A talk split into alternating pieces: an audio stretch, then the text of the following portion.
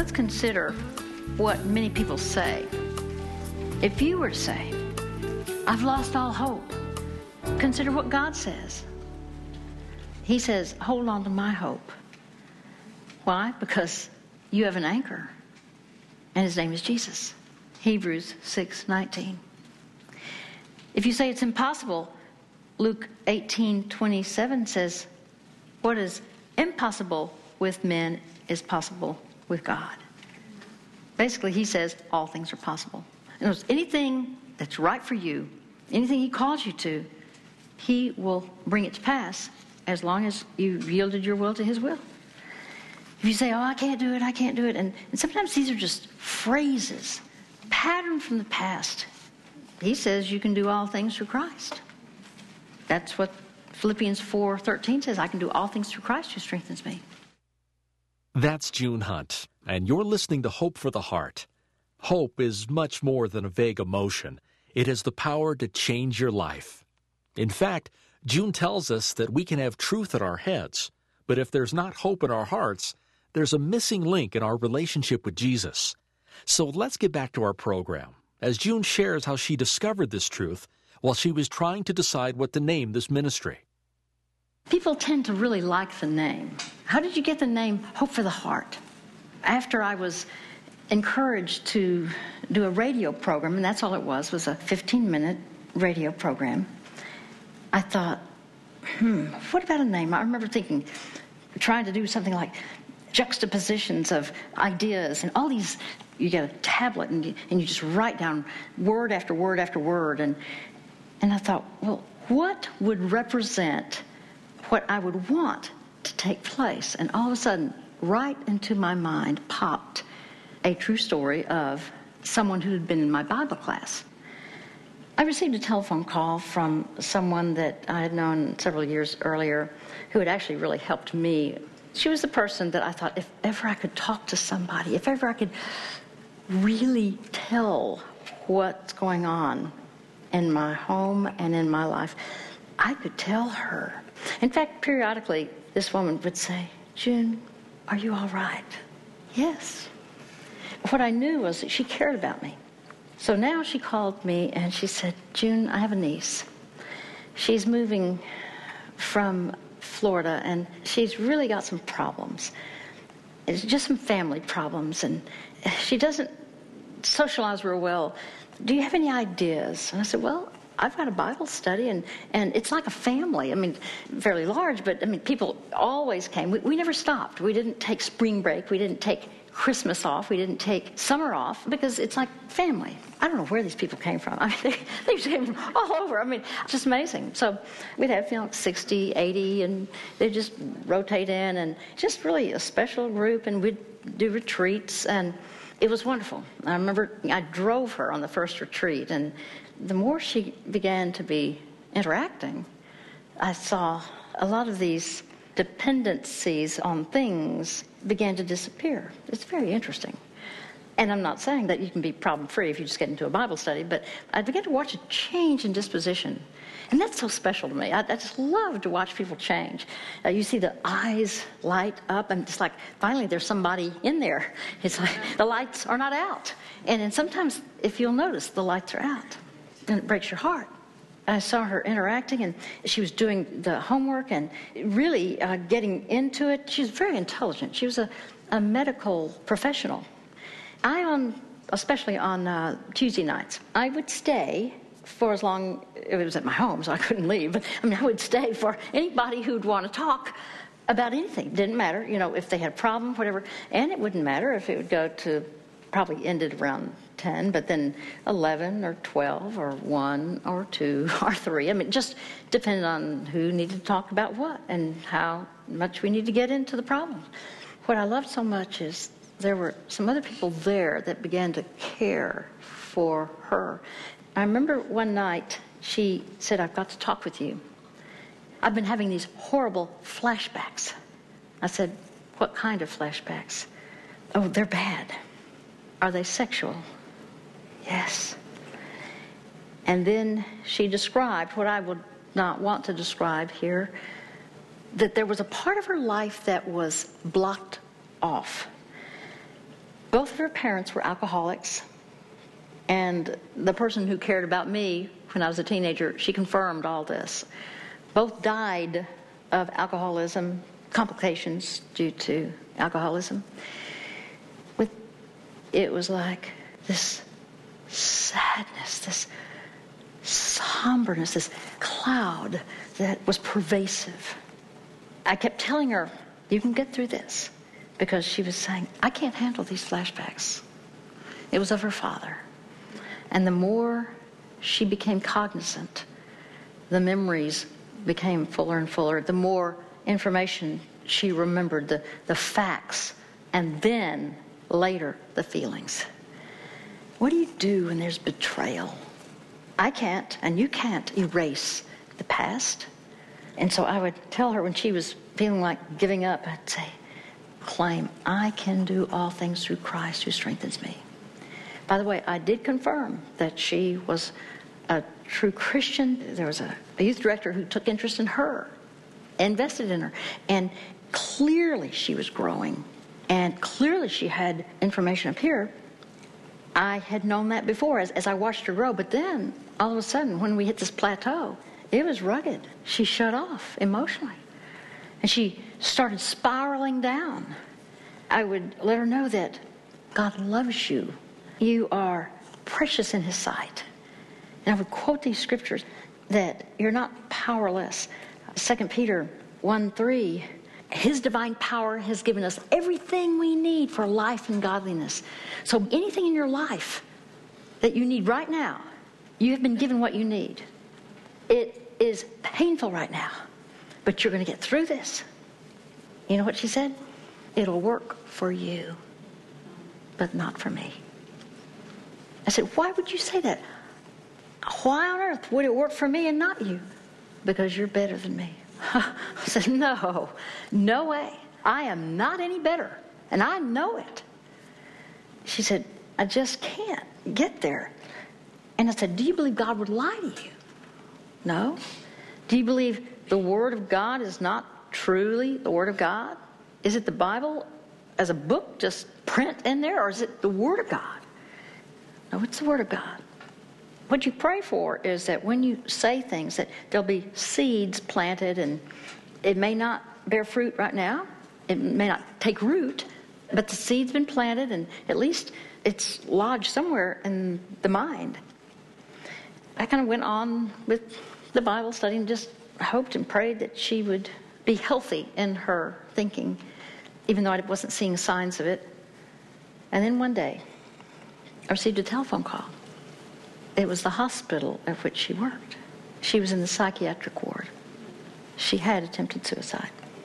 And fortunately, she was not successful. Can you imagine? Here is where you've been a professional, and all of a sudden, you now are in the psych ward. Well, I went up there to visit her. And, uh, you know, again, lights were out.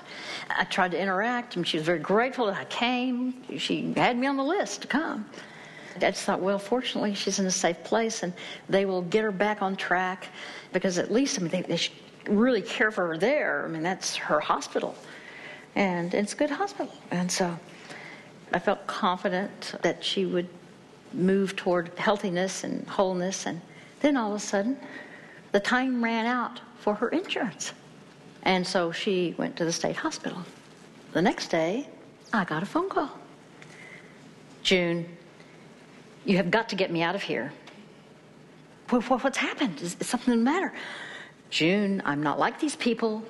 These are zombies walking around here. I'm not a zombie. I don't belong here. I'm not like these people. You've got to get me out of here. I said, I don't have the ability. I don't have the authority to do this. Oh, yes, you do. You just come and get me. I said, I've never been asked to do this, and, but I wouldn't even know how to do it. June, you come and you drive up, and they can't hold me against my will. I didn't know about law or anything like that, but in fact, she called back again. June, you've got to get me out of here. You've got to come and get me. I said, I don't know that it's right for me to do that. But you, let me tell you, I've been thinking about what you said. You know, I can do all things through Christ who strengthens me. um, I, I've been thinking, I know in my head that God loves me, and I know that I am a child of God. she started repeating back everything I was telling her in the past. That really surprised me because I was thinking, truthfully, that I was getting nowhere.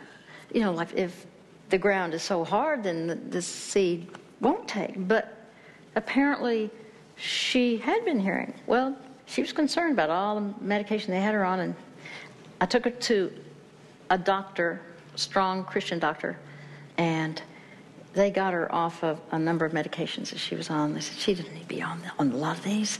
Kept her on about three. Then she could think more clearly. But you know, I, I was thinking about this whole thing. Now, here I've got to name this radio program. What, what's this radio program? What would be beneficial? I'll tell you what I actually thought. Uh, tell me, is there a scripture about uh, truth doing something to you? Set you, Set you free. Well, she had the truth in her. Was she free? No.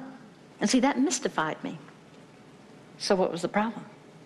What did she not have? She did not have hope. She did not have hope for her heart. And what that taught me was you could have all the truth in the world because she had a lot of truth.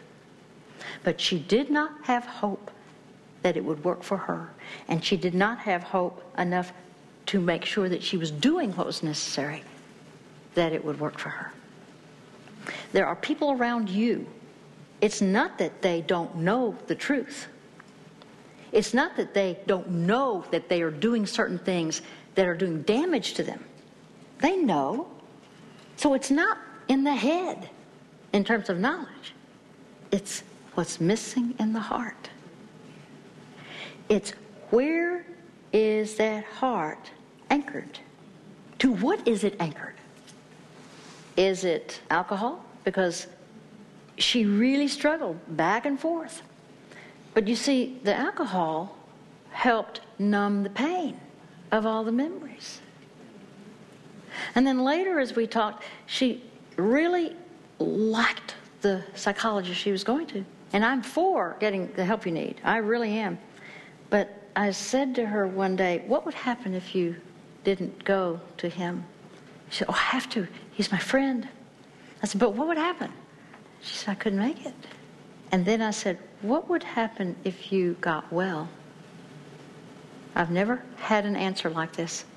She said, I would be afraid of getting well because then I wouldn't have the relationship with the counselor. And I wouldn't know how to function because the people who know me know that I have these problems. And honestly, June, I don't know what I would be like if I were well. I just don't think I could handle it. Skewed thinking, the problem is her anchor wasn't Christ, and she didn't see it. You're listening to Hope for the Heart with June Hunt. Is your anchor in Jesus Christ? Do you have trouble believing that His hope is for you? June continues in just a minute. For more about hope and help with relationships, I invite you to visit us at hopefortheheart.org. But right now, let's go back to our broadcast. Let's consider what many people say. If you were to say, I've lost all hope, consider what God says. He says, hold on to my hope. Why? Because you have an anchor, and his name is Jesus. Hebrews 6 19. If you say it's impossible, Luke 18 27 says, What is impossible with men is possible with God. Basically, he says all things are possible. In other anything that's right for you, anything he calls you to, he will bring it to pass as long as you yielded your will to his will. If you say, Oh, I can't do it, I can't do it, and, and sometimes these are just phrases, patterned from the past he says you can do all things through Christ. That's what Philippians 4:13 says, I can do all things through Christ who strengthens me. If you say, I'm not able to do what I need to do for whatever reason, don't look at what you think you can do. Consider what he can do in you, to you, and through you. 2 Corinthians 9 8. I love this. Somebody sent this to me. I remember uh, when I first started Hope for the Heart, and someone wanted to encourage me. We were just starting counseling through the Bible, so that would have been in second or third year of this ministry. I, for years, kept it on my lavatory mirror in my bathroom. God is able to make all grace abound to you, so that in all things, at all times, having all that you need, you will abound in every good work. In my Bible, I circled all the alls. And I want to encourage you to circle all the alls because it's, it's a great reminder to show how encompassing He is in terms of what He has planned for you, what He has promised to equip you to do. The whole key, though, is I can do all things through Christ who gives me strength. It's got to be His strength. There's some names of Jesus. And I thought, you know, sometimes that's just a neat thing to look at. According to the Bible, Jesus, your hope is a living hope. And these are things you could say Thank you, Jesus, that you saved me from being spiritually dead in my sins, and now I am spiritually alive. Because that's what 1 Peter 1 3 says that you've been given a living hope, you've been given a better hope. Hebrews 7 18 and 19. And we put prayers with each one of these just to be able to say, Thank you, Jesus. We've been given one hope, Ephesians 4 4. Again, a prayer there. We've been given a good hope, 2 Thessalonians 2 16. We've been given a future hope, Proverbs 23, verse 18. We've been given a blessed hope, Titus 2 13. Do you need hope for your heart? That's his specialty because he's the God of hope. That's one of the names of God, the God of hope. Isn't that wonderful? Because, you know, some people say, well, that hope, that, you know, that's so elusive. And when I talked to these two ministers who I told this problem to, they said, oh, I know, it's, it, it's just really hard. Well, you know, let's just focus. What are the benefits of hope? Let's be intentional. His blessed hope provides you joy in living, Romans 12 12, generates faith and love in you, Colossians 1 4 and 5, causes you to live a pure life, 1 John 3 3, renews your strength, Isaiah 40 verse 31, inspires you to persevere, 1 Thessalonians 1 3, uplifts your downcast soul, Psalm 42 5 by the way, all these scriptures have the word hope in them. Causes you to praise God. Psalm 71 14. Never disappoints you. Isaiah 49 23. Anchors your soul, which we have been talking about. Hebrews 6 19. Generates boldness in you. 2 Corinthians 3 12. Develops your patience. Good.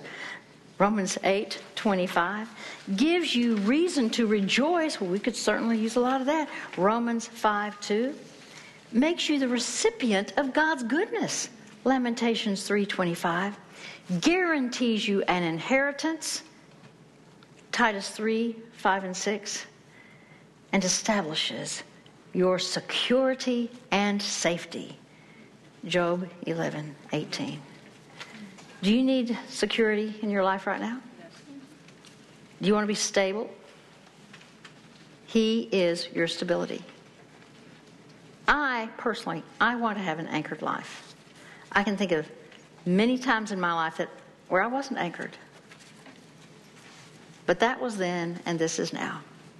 And if you're thinking, oh, but it's too late, nothing's too late. Not in God's economy. Until you're dead, you have hope because you're among, among the living. That's what it says. God wants you to have an anchored life. If that's His perfect will, the only obstacle would be you and me. Because anything He promises, it's a guarantee. That we have to still be recipients. But you don't have to figure out, oh, how can I get God to do this? No, He wants you stable. We have people all around us who are not stable. They need to see stability. Oh, Heavenly Father, how precious that you even offer this to us. Thank you for so great a salvation. Thank you for so great the gifts you give us, and that so often we just aren't even aware that they're there for us. Work within our hearts so that we could truly see what you're doing in terms of conforming us to the character of Christ. May we line up our thinking with your thinking. May we allow Christ to truly be reflected through us. And then when we can't see him because of the storm, may we not worry because he's doing his job. He's making us stable. We don't have to see him. We just need to have hope in all that he's promised us. In Jesus' name we pray. Amen. This is Hope for the Heart with June Hunt, and she'll be right back with an important message. You know, hope is one of my favorite topics that June addresses, and it's so relevant as a reminder that there are many things in this world beyond our control. However, we can choose to trust God and place our hope in Him. If you'd like something to put in your hands today that talks about hope, other than the Bible, of course, there's a free download that you can get. Just go to hopefortheheart.org. Now, our Keys for Living, titled Hope, the Anchor of Your Soul, will give you a bigger picture. This hope filled and powerful tool shows you how to understand God's will in the midst of disappointment. So order your copy today. Go to hopefortheheart.org. Now, let's go back to June. Hi, this is June again. I've been humbled by how God has blessed this broadcast by reaching millions of people over the past 34 years. We've been sharing the vital message how God's truth provides real answers to our real questions. After October 2nd, our daytime broadcast will transition off the air, but you can still listen to our nighttime program.